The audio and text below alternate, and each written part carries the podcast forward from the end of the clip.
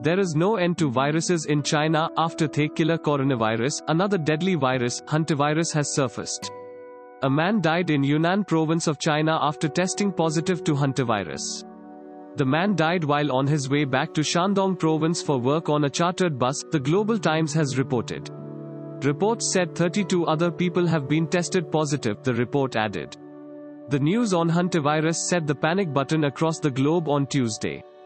People started panicking that it was another COVID 19 like killer ready to cause a new pandemic.